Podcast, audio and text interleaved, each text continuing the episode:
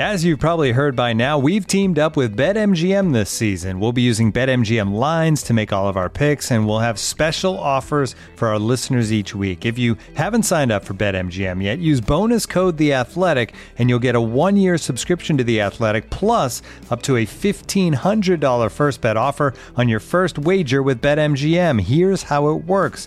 Download the BetMGM app and sign up using bonus code The Athletic. Make your first deposit of at least $10, place your first bet on any game, and claim your voucher for a one year subscription to The Athletic. See BetMGM.com for terms. U.S. promotional offers not available in D.C., Mississippi, New York, Nevada, Ontario, or Puerto Rico. Gambling problem? Call 1 800 Gambler. Available in the U.S. Call 877 8 HOPE NY or text HOPE NY 467 369 in New York. Call 1 800 NEXT STEP in Arizona. 1 800 327 5050 in Massachusetts. 1 800 BETS OFF in Iowa. 1 800 270 7117 for confidential help in Michigan. 1 800 981 0023 in Puerto Rico. First bet offer for new customers only in partnership with Kansas Crossing Casino and Hotel. Don't forget, if you haven't signed up for BetMGM yet, use bonus code The Athletic, and you'll get a one-year subscription to The Athletic, plus up to a fifteen hundred dollar first bet offer on your first wager. The Athletic.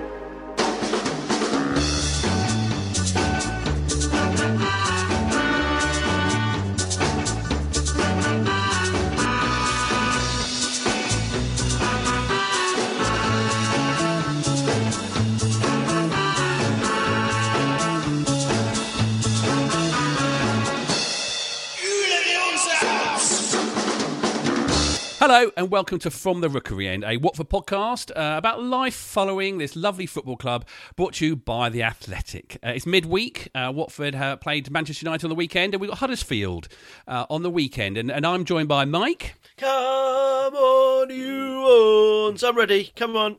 Wow! okay, let's go. Uh, and The Athletic's Watford correspondent Adam Leventhal. I can't quite match that, but I am. I'm genuinely excited to just get back stuck into the uh, into the the real bread and butter stuff. Forget the cup. Who needs it? Yeah, who needs it? Oh, I need something. Anyway, let's talk about what we need and how we're gonna how we're gonna do this. Adam, you know it is that time of year. It is January. The transfer window is open. Um, you you put out a, a, a piece on the Athletic asking people for their questions, sort of a mailbag, and let's let's go through a few of those. Those those questions are on the on the lips and on the minds of all the Watford fans out there. The, the first one is Ismaila Sarr. Patrick B. He asks you, what's the situation with Ismaila Sarr? Mike, you know you mentioned him on, on Saturday, and we, we put out a little bit of a, a clip on on the social medias about you, and you were worried about him. You know, you were worried about his performance, but is it, are you worried about more than just his performances at the moment? Well, I think at the moment this this transfer window more than any us as football supporters need to be slightly pragmatic, don't we? Realizing that the football is being played against the backdrop of very very uncertain times, uh, and Watford's you know in the little Watford bubble things are very uncertain as well. Are we going to get back to the Premier League? Are we not? And I think with that in mind. There is a massive question over Ismaila Sarr, regardless of, of his performances on the pitch, because obviously there is a lot of capital tied up in him. Um, he was a, a record signing by, by quite some some margin. Um, and I saw quoted in one of the newspapers at the weekend that it was, I think it was West Ham coming in with an offer of 30 million quid, which I think, you know, I don't know the inner workings of the deal. It sounds like roundabout what we've probably paid for him. Now, if you're Gino sat in your office, um, you have got, I think, you've got a decision to make. If Watford don't go up, are Watford going to get 30 million for Ismaila Sarr in the summer? Um, but if we are to go up, do we need Ismaila Sarr to do it? So it's a it's a stick or twist, isn't it? And it's I just think as, as supporters, I think it's important to to try and think of as many of those different moving parts as possible. I tweeted about it, and and a couple were like, "Look, if we sell him, that's us waving the white flag in terms of promotion." And you could argue that, but also it's like, well, do we have a um, a responsibility as supporters to recognise that some, it's a sizable chunk of the books that need balancing tied up in Ismaila Sarr, isn't it? So I just wonder whether they're sort of you know, I've got slightly furrowed brows about the financial side of uh, of that one at the moment. So, Adam, what what what are the chances of, and the likelihood of him him going?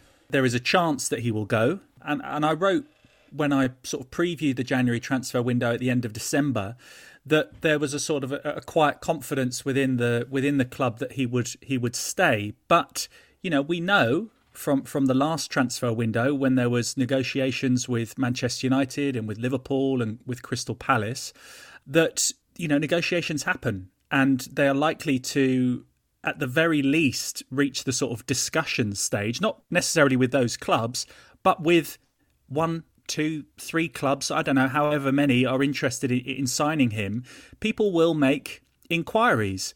And I think that that's just the nature of the beast. When you have a player that is considered to be you know an asset and someone that bigger clubs want to come and get they will they will ask questions especially when you're a football club that everyone will know you know yeah as mike said they need to balance their books. They you know they've been relegated. They've had their central payments chopped in half. I mean they get 55% of, of what normally would be getting in a premier league season. So that's already a you know a big chunk taken away You've lost all your match day revenue. You've lost a lot of your commercial revenue because you haven't got people passing through the ground all the time and things like that. So the club would like to get some money in the, in the coffers. I don't think anyone's thinking that that's not the case.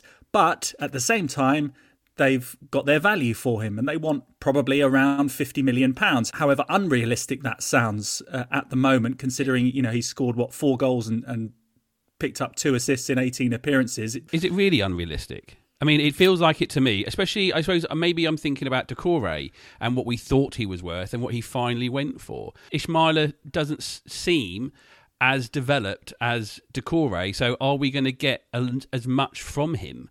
Or, or, actually, the worry is, again, as Mike sort of says, are we going to see him underperform because he is still fairly raw and we're just never going to see that 50 million from him? The fact that we're in difficult financial climes at the moment makes a big makes a big difference. You know, the buying clubs aren't going to risk as much. The selling clubs maybe might be more inclined to accept something that they wouldn't ordinarily accept. So we've sort of stepped into a different zone now. So we're not necessarily 100% sure, you know, whether it is ever likely that they're going to get 50 million pounds within the next sort of 12 months, let's say.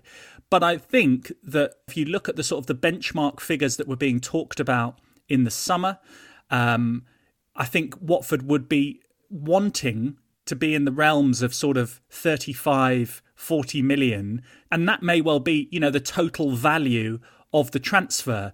But they will want a significant down payment initially. It, it, was never uh, officially confirmed exactly how much they paid to Rennes. In France, they were saying it was 20 million pounds. Over here, it was being talked about as 40 million pounds. And I think, Mike, you're right. It was probably somewhere in between, but with a lot of add ons attached. So now they want to, at the very least, break even. But then you look at it and you go, well, look, if we're just breaking even on this, what's the point? We may as well keep him.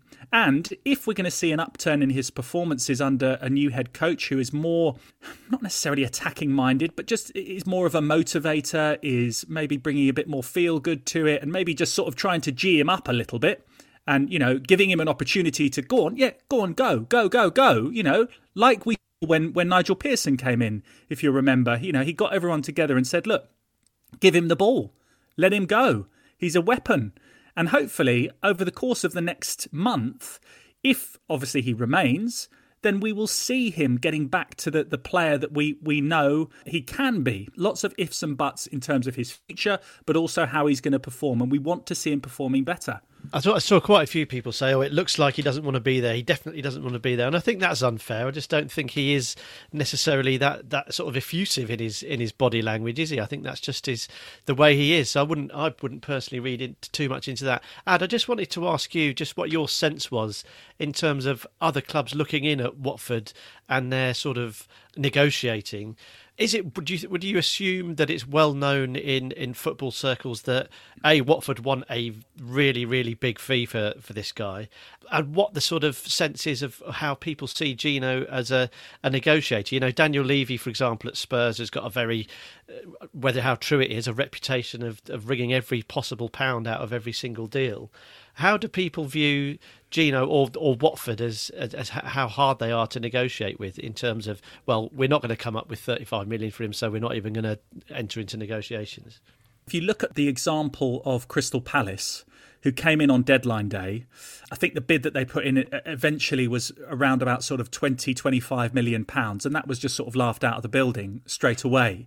I think that gives you a taste of how resolute Watford will be in, in ensuring this doesn't turn out to be a bad deal for them. They will want to make some money. But in general terms, about how people view Gino Pozzo in terms of the negotiations, I think that they know that he is, you know, he's a he's a hard businessman, and that look.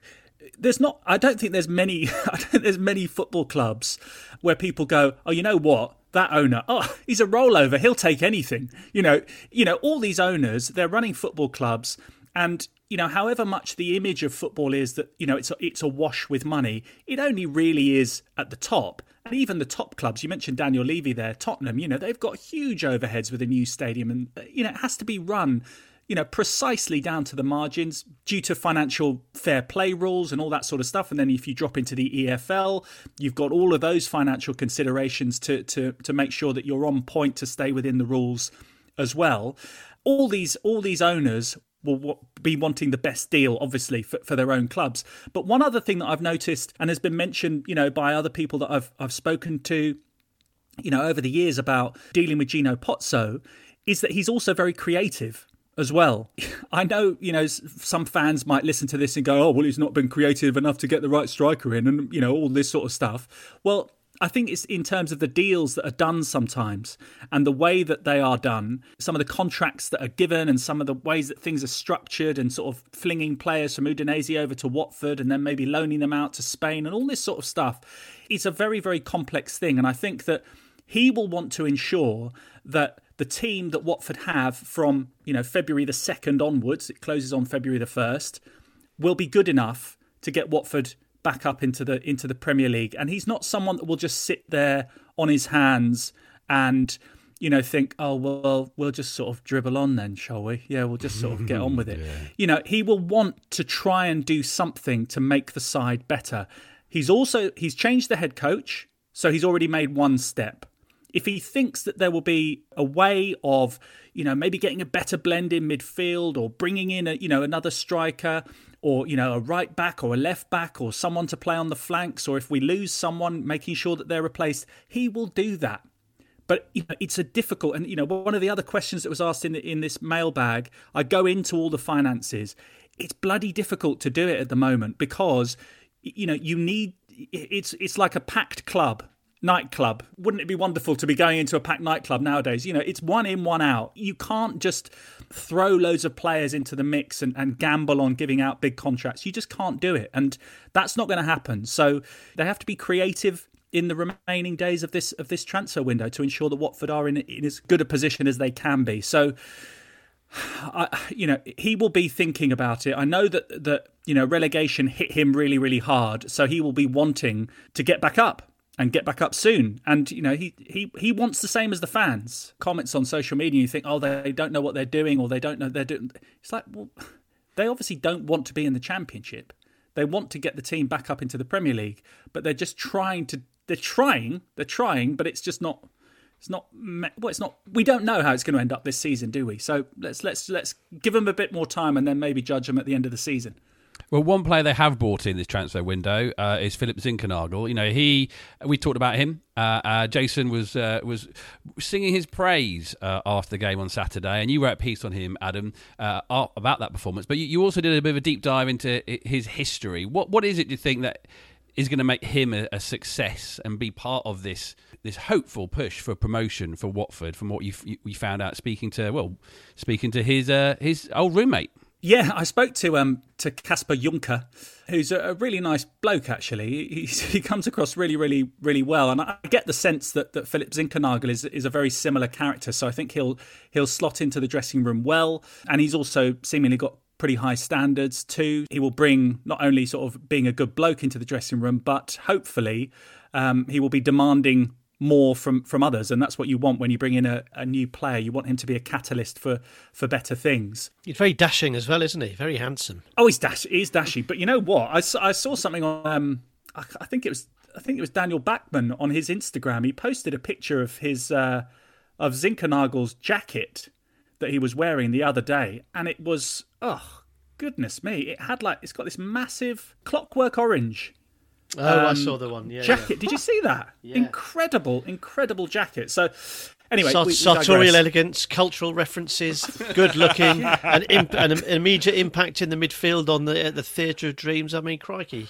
what are the odds on Watford's promotion? I'm going in. I'm I'm excited about him coming in because the most important thing is he's coming in with confidence and he's coming in with you know a, body of work from last season which is exceptional. 19 goals 18 assists in, in 28 appearances.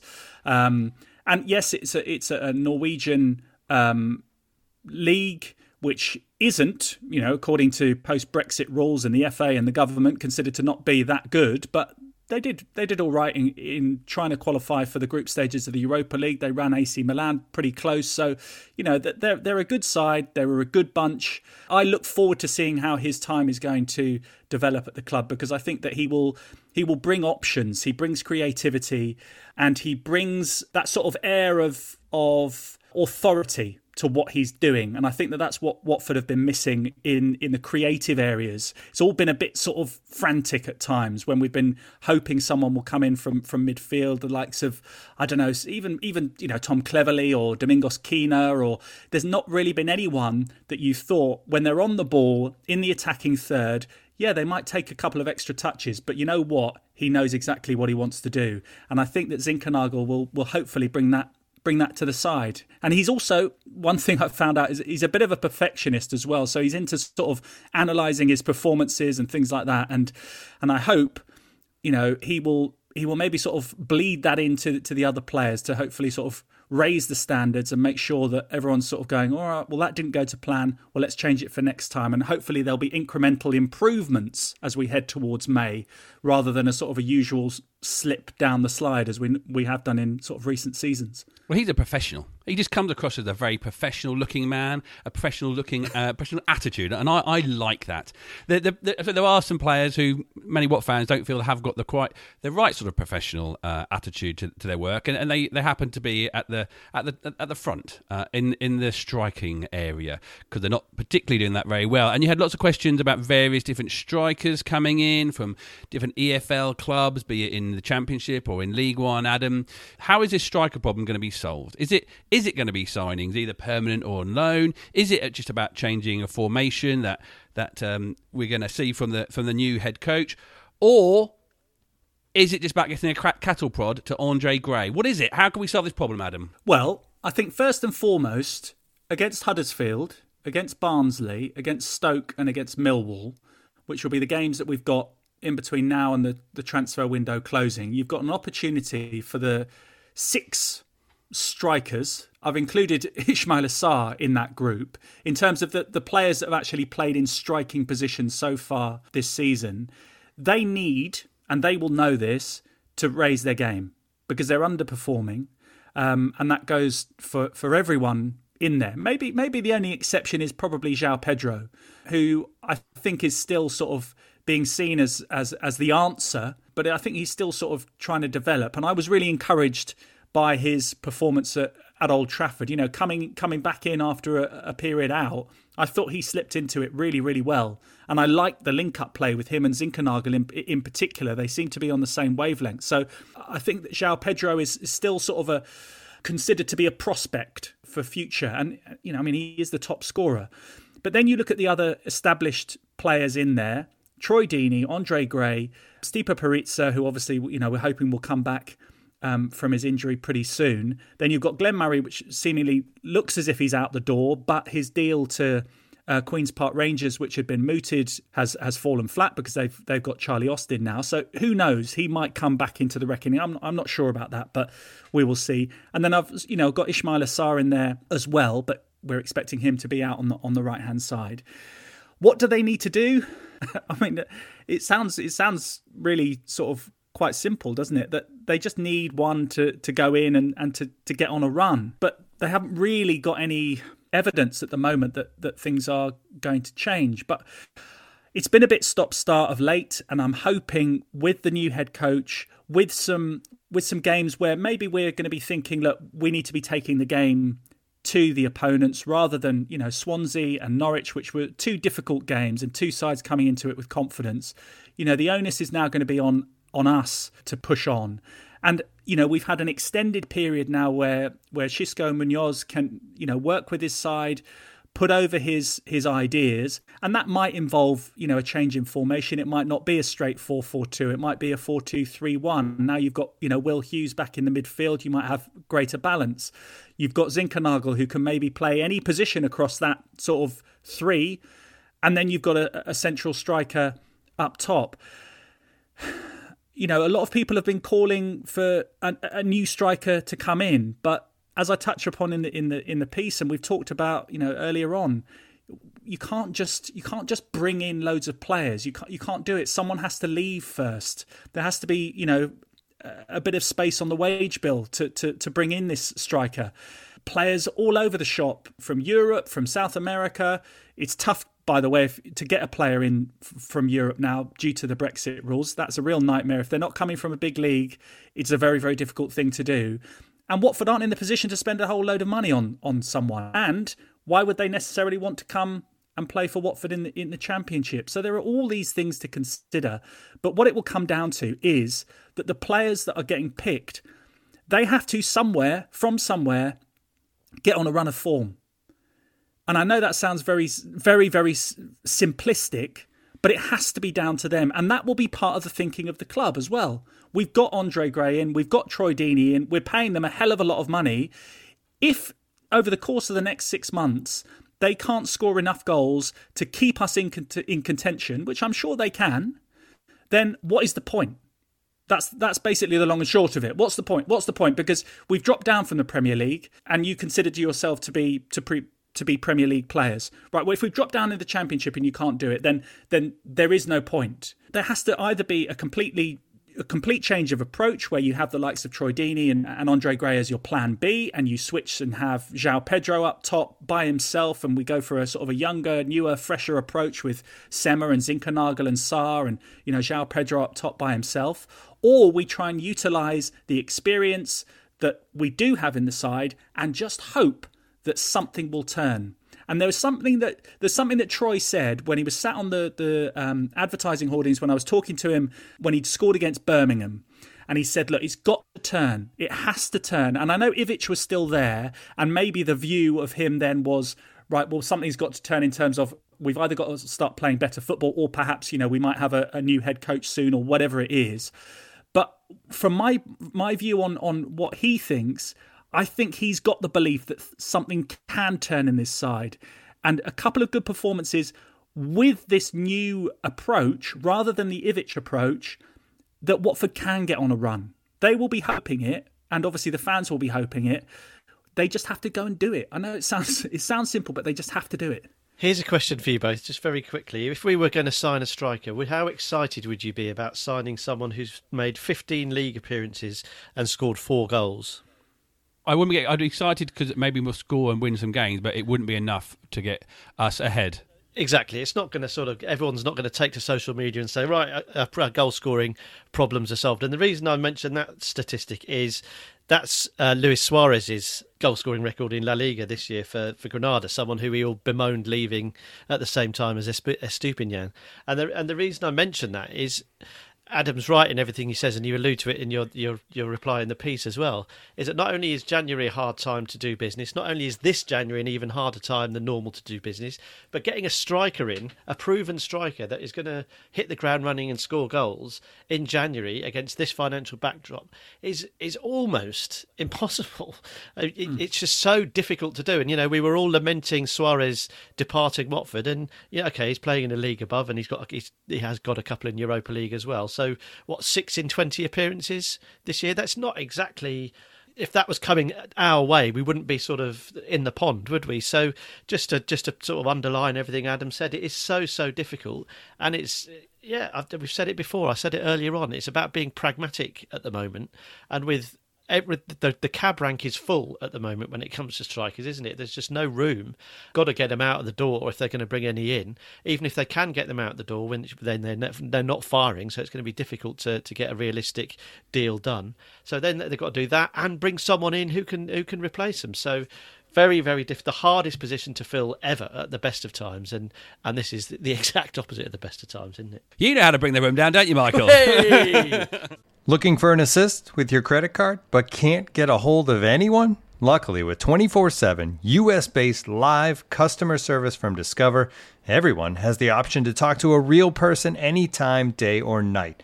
Yep, you heard that right. You can talk to a real human in customer service at any time. Sounds like a real game changer if you ask us.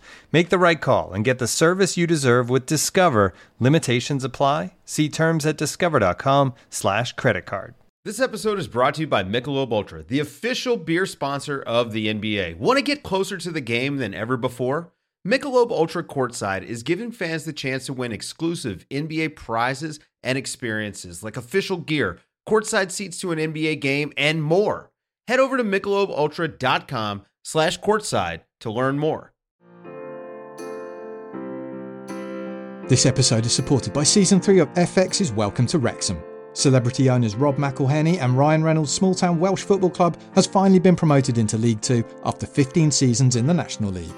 Dedicated staff and supporters celebrate the city's return to glory while bracing for the newfound challenges that come with being in a higher division.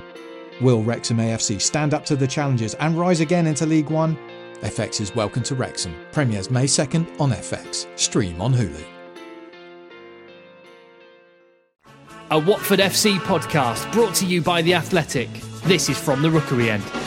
Adam, another piece you've written on the Athletic uh, recently. Of course, if you, if, by the way, if, if you don't subscribe to Athletic, you can do it. There's always an offer. If you go to theathletic.com forward slash rookery end, uh, there you will get the finest offer that is available to you at the moment. And once you've done that, you can get involved and read some of Adam's pieces. And the piece you put out last week, Adam, was a, an interview you did with a former Watford player, Jans Lohman. But he's a very, very uh, historical Watford player. He is. I'd wanted to to catch up with him for, for quite some time. And then I was looking as a sort of a hook to work out, well, why is now the right time to, to speak to him? And when I was looking at it, I thought, oh, hang on a minute. So, right, yeah, he signed for Watford in, in 1981. And obviously, I knew that he was the, the first signing that Watford had ever brought in from, from overseas. But I just thought, right, well, it's it's 40 years. So I waited, and we, you know, we released it at the beginning of this month to sort of mark 40 years on. Um, and I really enjoyed speaking to him. He's he's such a nice guy. He's come over. I'm sure a lot of Watford fans that, that are listening will have sort of had their own moments from from seeing him because he's not over all the time, but he has been over relatively frequently. And I know that he's linked into the sort of the former players associations and things like that. So it's not like someone that's just completely disappeared and and never come back. And another sort of hook to it was you look now at, at Watford's lineup or, or Watford's lineup ever since the, the Pozzos have come in, and you know you can't move for foreign signings. Do you want a statistic, madam? Do you want a statistic? Go on then, hit me. what percentage of the Watford squad, of the 27 players that were in the Watford squad on the club website, what percentage do you think are from overseas? What now? Yeah. Yeah, it's gone down though, hasn't it? What do you the reckon? Percentage has gone down. Well, I've got a program within sort of tantalisingly close to me. No, no, no cheating, no cheating. So I would say now the percentage is forty percent. Mike? There's no points available in this, by the way. 39%. no, it's 52. 14 out of the 27, I think, are could be deemed at least. I included Bachmann in that because uh, he is uh, he was from Austria, uh, even though he came through the system. Anyway, that's a little aside. Um, yeah, what, what do we find out about about Jan and his time at, at Watford? I think there'll be a lot of pla a lot of um, people listening that will remember the days when he was playing. Unfortunately, I don't. Um, I was born in '79, and he joined in '81. But I enjoyed sort of going back and and looking at his uh, old footage and just sort of comparing and contrasting really what it was like then coming over as a, as a foreign signing because it, it all changed and this has sort of got this you know a bit of a link to, to Brexit that the in 1978 um, the European community ruled at that point that it was it was wrong for football associations of its member states to deny access to players based on their nationality. So it meant that more foreign players could come in, and that was sort of uh, the, the the charge was led initially with uh, Ricky Villa coming in and um, Ossie Ardiles with Spurs, and then there was this whole sort of load of, of, of foreign players that came in. Um, and Watford sort of waited for three years before they first signed um, an overseas player in, in Jan Lohman. And, you know, comparing it to the private jets and the sort of concierge service that you would now have and, you know, making sure that everyone is looked after and all this sort of stuff. You know, back then when he came over, he drove over with his dad, got a ferry, you know, had to find his way to the, the training ground, stayed at the YMCA whilst he was doing his um, his trial, which not to put the YMCA down, but I mean, I I sort of remember walking past the, the YMCA. It's the it was the one in Old Charter Place, I think. Is that that's where still the YMCA there, yeah. is, isn't it? It's, st- it's still there, isn't it? Yeah. So maybe it was it was a more impressive place to stay in those days, but you know, it's, it's still quite sort of regulation accommodation. You know, he wasn't treated to you know a, a grand welcome, but he had to do a trial. He couldn't play initially because there was some disagreement going on with his his former club Lokeren in Belgium because he's Dutch, but he was playing it in Belgium at the time. So you know, Watford had to sort of take a punt on him. Really, they were really impressed with with how he performed in in training. He flew into challenges.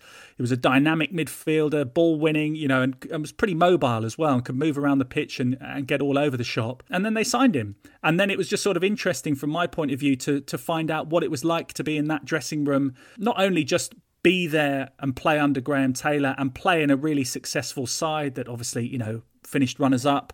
In his first season he went, you know, got promoted up into the top division, then finished runners up in the in the first division, played in Europe as well, to play under Graham Taylor as well. So it was it was just it was it was just a a really nice interview to speak to someone that is a, a good guy and is still really into football and really focused on on how Watford are doing as well. Here's uh, a bit of the interview that Adam did with with Jan. First few months, I, it was really hard for me this training. I enjoyed it because the lads were so nice and they were talking to me and, and cheering me up and everything. So, so that's a, that's a good thing about it. I mean, I really enjoyed it in that way. Yeah, of course, I take the Mickey with you. I mean, uh, but that's normal. I mean, if you're a foreign player, I mean, you've got to prove yourself. But but that's in any team. I mean, you've got to prove yourself, and then then. But they were all very nice, and but on the pitch on, in training it, it was really hard. I mean, they kick you as well in training, and it was really hard because every training in uh, on the Graham was nearly like in a league game. so I mean, you've got to take care of yourself. But I mean, uh, I, I played three years of professional football already, so that that, that, that wasn't the problem really to just change. I mean, only the pace was uh, it was quicker, and that's uh, that that take uh, that took me a few months to adapt really, just a quicker to play a, higher speed. I first stayed in the YMCA for a while, for a few weeks. Then I went to uh, Nigel Callaghan's mum and dad, and I stayed with him for for a while. Yeah, it was good. It was a nice family, and then Nigel, of course, uh, was a good player as well. And we travelled together, and uh, he told me things and everywhere, everything. So uh, we got on well. Nice lad. And when Graham starts talking, hey, sometimes he talks for a long while. So I just went because I didn't. It went really quick, and I didn't understand it. So I looked at something else, and he said, "Oh, wake up!" And oh, oh, I was like, so I couldn't understand it. I said, I didn't know what you were talking about. So, I mean, Nigel, Nigel uh, was the one who got a lot of bulking most of the time because uh, he, or yeah, Graham was, I mean, Graham liked him in a way, but I mean, Nigel could uh, wander off a little bit sometimes as well. And uh, when he had an injury and things like that, Graham, you hit him, just hit him. I said, that's no injury. You've got to play on. You have to be tough because Graham doesn't like it. People are a bit, oh, I'm scared and I'm this and that. Graham likes people who get stuck in. And uh, so uh, if you didn't do that, oh, we had a real problem. But I remember one thing when uh, we were we weren't playing well at, at, I think it was Birmingham one day. I came in as the first one, and I, I was going to go for a drink, and he, he slapped my hand. You don't drink. Nobody drinks because you don't deserve to drink. This is diabolical. Oh, you we went absolutely bananas. But I mean, he was right. I mean, if, if you don't work, I mean, you don't deserve anything. You don't get things for nothing. Not then and not now. I mean, you've got to work really hard. And we had a team under Graham. He was really, really fit. Because I remember the last 10 minutes of the game, you, hey, that's when it's most dangerous. People get tired. People stop doing things. We were really fit. We could play easily 90 minutes. So received a lot of points in the last 10 minutes of the game because we were so fit. Of course, Jans was part of the team who won promotion to the First Division back in the early 80s. And, uh, well, the celebrations have stayed in Jan's mind for quite a while. Yeah, that's the best night I, I ever had against Wrexham when we got the promotion. Yeah, it was unbelievable. Yeah, all the city was crowded with people. I still, I, I, think I still, uh, I saved somebody's life as well that night. I think because we were at uh, Paradise Lost. It was Bailey's, okay, club, and we were uh, partying there. And in, in front of there, there was a pond, And I saw a bloke sitting there. It was about three o'clock in the morning, and he was really drunk. And he, he just fell in the water, and he didn't come up. So I went running to there, and I had to pull him out, shake him, and then he got up again. And uh, I think I saved his life because nobody saw it. Everybody was drunk. I, I, remember always that. And after that, we went to the to the Ladbroke, now now uh, Hilton Hotel, and uh, we were having breakfast and uh, steak and uh, French fries and everything at four o'clock in the morning. it was amazing. It was brilliant. Yeah. Listen, I've I've had a, a, such a good time over there, and still I have a lot of friends in in Watford as well. So I see them many times, and uh, listen, later on now I would have stayed. I would have liked to stay in England because I miss my friends and I miss the club. Some lovely, lovely detail in the in the interview, Adam, and uh, I do urge people to read it because, as you say, he comes across as a really nice guy, really interested in Watford, really interested in football, happy to share what was a just a really pleasing, nice story, wasn't it? A nice, a good Watford mm. career, something that panned out well. But John, right at the start, you asked um, Adam what we learnt about Jan Lohman what I liked was what we learned about Wilf Rostron. His uh, delicatessen. He, yeah. yeah, he really loves satay. he was introduced it introduced to it at a party by Jan Lohman, and uh, he loved it so much. He said, "Oh, if you don't finish any, what you don't finish tonight, I'll come back and get tomorrow." And sort of Jan Lohman laughed and said, "Yeah, yeah, okay." And not just the next day, the next morning, eight o'clock, he was there to polish off the rest of the satay. Absolutely love love stuff like that, and of course his uh, his rescue mission in the pond as well. So just a, a, lovely story, just peppered with with lovely little anecdotes that sort of all link into that that incredible time of uh, uh, as Watford's trajectory was just uh, soaring upwards, wasn't it? And it's worth, I think, Mike, you know, putting a little shout out to to all the listeners of From the Rookery End because you know, obviously Jan has mentioned there about you know saving someone on the night of the the Wrexham win. I wonder if he's a listener. He or she is a listener. I think I think it's pretty much going to be a, a bloke by the sounds of what you know Jan had said. Um, so it might be a listener, or it might be someone that they knew, you know, a family member that sort of woke up with a little bit more of a hangover, or, or woke up with you know completely Pondweed. wet clothes. Yeah, did exactly. He, did he, so did he did he wake up the next morning saying, "Last night, Jan saved my life"? oh, very good. Oh. What, I did, what I did love the little, the very the little detail that I did enjoy was like uh, Jan Lohman said, um, everyone else was drunk, so they didn't notice. I'm like. Oh yeah, yeah. No yeah, one saw it. I was, I was basically Superman, but uh, no one saw it happen. But yeah, did did that? This is the question. Did Jan Lohman rescue you from the? In fact, let's open it out a little bit more. Has a Watford player ever, ever saved your life? Saved your life. Get in touch. Yeah. Part of the Athletic Podcast Network. This is from the Rookery End. So we've got another game of football. Um, this is the, a midweek podcast where there isn't a game of football to talk about. The games are going to come thick and fast uh, as this whole season seems to to be. Uh, but the next game, Adam, is at home to Huddersfield. Now, the last time we played Huddersfield, we lost two 0 That's that was fine. It was a, a goalkeeping mistake and an own goal. Yeah, that was all, John. Uh, but it was a, very important game. It was the last one of, uh, of uh, Vladimir Ivic uh, and his reign as, as, head coach. It hasn't been that long since um, Xisco took over. You know, do, do you feel this is a game, an important game for for the mentality of this squad in the next well for the rest of this season if this game is great if this game is is good it, it shows us we're, we're ready for the rest of it Absolutely, yeah. I, I think it's going to be really. Um, it's going to be a really exciting game actually because I was quite impressed with with what Huddersfield did um, against Watford. Uh, as we've spoken about before, I won't go into it again, but I'm ve- I'm very sort of intrigued, impressed, whatever, confused. The whole the, I'm just sort of baffled, um, but in a fun way about you know how they operate in the in the dugout and you know them all their coaches because they've got a whole sort of team of coaches at Huddersfield and and and Xisco and his team, it is going to be it's going to be deafening. that the two dugouts going head to head. We don't almost don't need a crowd for, for that game um, because it is going to be very loud. But no, look on on a serious point, it is a very very important game for for Xisco to be able to say, look, I've I've you know worked with the team now for what is it three weeks, three four weeks almost um, since um, Ivic left, and remember he was sacked on the 20th of December, and I did that big piece about the inside story of his his sacking and all that sort of stuff, and why Xisco um, had come in. Um, and you know now he needs to say, right, well, this is my team, my league team, my best eleven. Um, he's got Will Hughes back in the in the lineup. Um, you know, Troy Deeney's had a had a week off, so he should be fresh and and raring to go. He's got Zinckernagel in there. Hopefully, he's going to be put into a position that he's going to really be able to shine in because I'm, I'm I'm a little bit confused as to you know where he's going to put him again.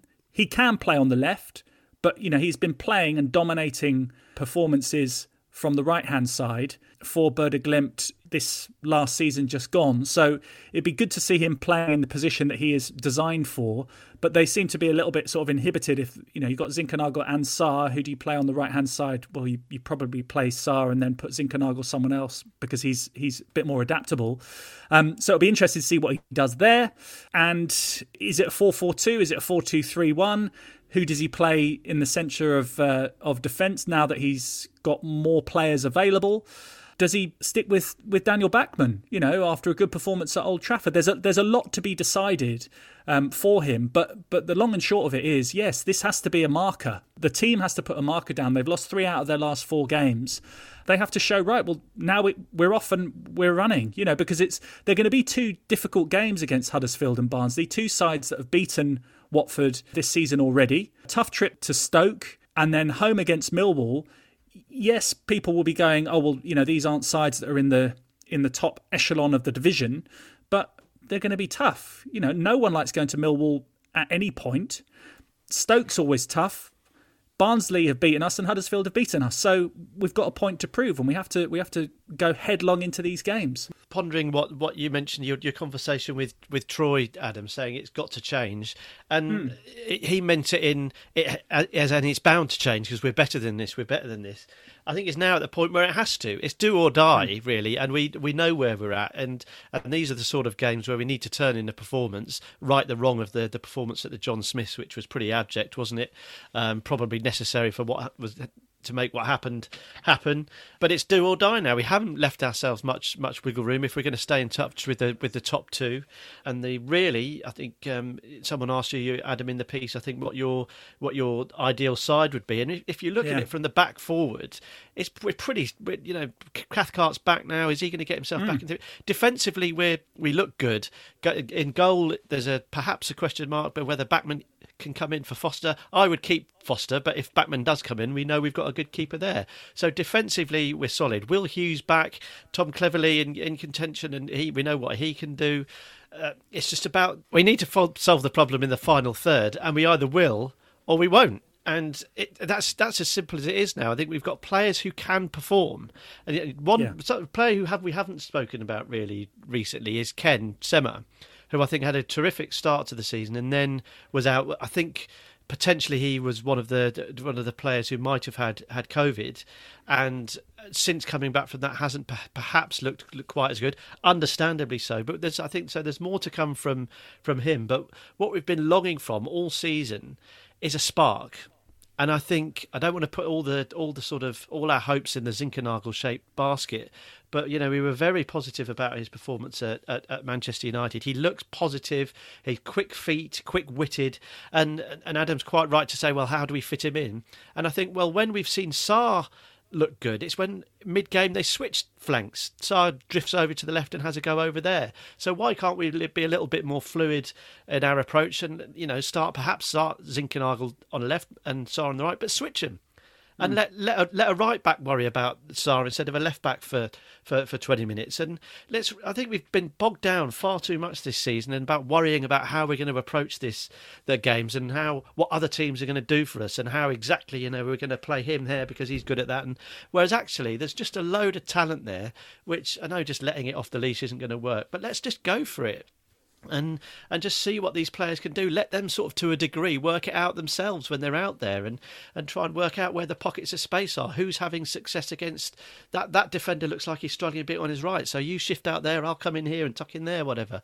Let's just be a bit more fluid and a bit more exciting, and I wonder under Munoz whether whether that might be something that we're we're able to do. But I do think that with Hughes back, Zinckernagel coming in, you know, the, the, the strikers are going to hopefully start running out of excuses. And as Troy said, they do need to start scoring, and they are they either will or they won't. I don't know if you're aware of this. If according to the club's Twitter feed, we're really going to mix things up. And Craig Cathcart, goal machine, is going to be up top. They, they put a, a bit of clip of him on Twitter the other day. He was just banging him in in practice and saying, "Get him in the box." and there, there's me saying, "There's me saying our defence is sorted," and, he, and Craig Cathcart he can wander up. He can wander up. Yeah what I did like, um, I mean, we probably didn't give him enough credit in the in the podcast after the United game. There's a lovely clip from a, a super strike from Hungbo in, yeah. in trading. He just sort of picked it up and absolutely, he thought, well, this didn't look too special from his from his back lift, but he's just absolutely pinged one into the top right hand corner, and I wonder whether he might have played himself into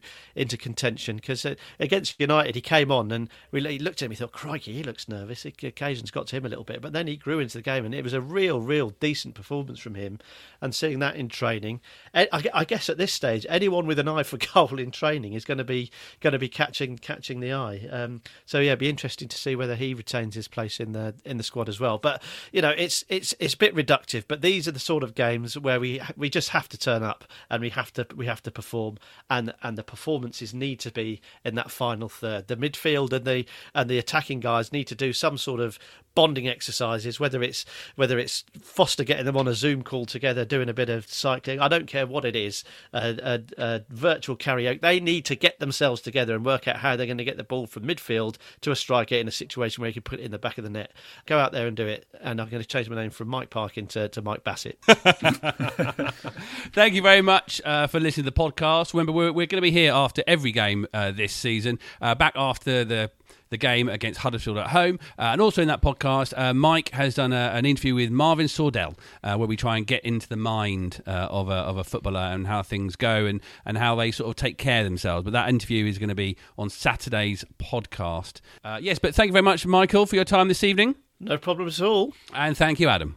Very welcome, gents. And let's just not forget, you know, there's plenty of players in the building that can do the job. Let's let's let's not forget that. Let's just fingers crossed that they can they can do it. You sound like a man who's getting a lot of tweets at the moment, Adam, saying, Who's coming in? Who's coming in? yeah, exactly, exactly. But no, look, come on. There are some players in there that can perform, and uh, we're just waiting for it now. It's all to come in a season following Watford.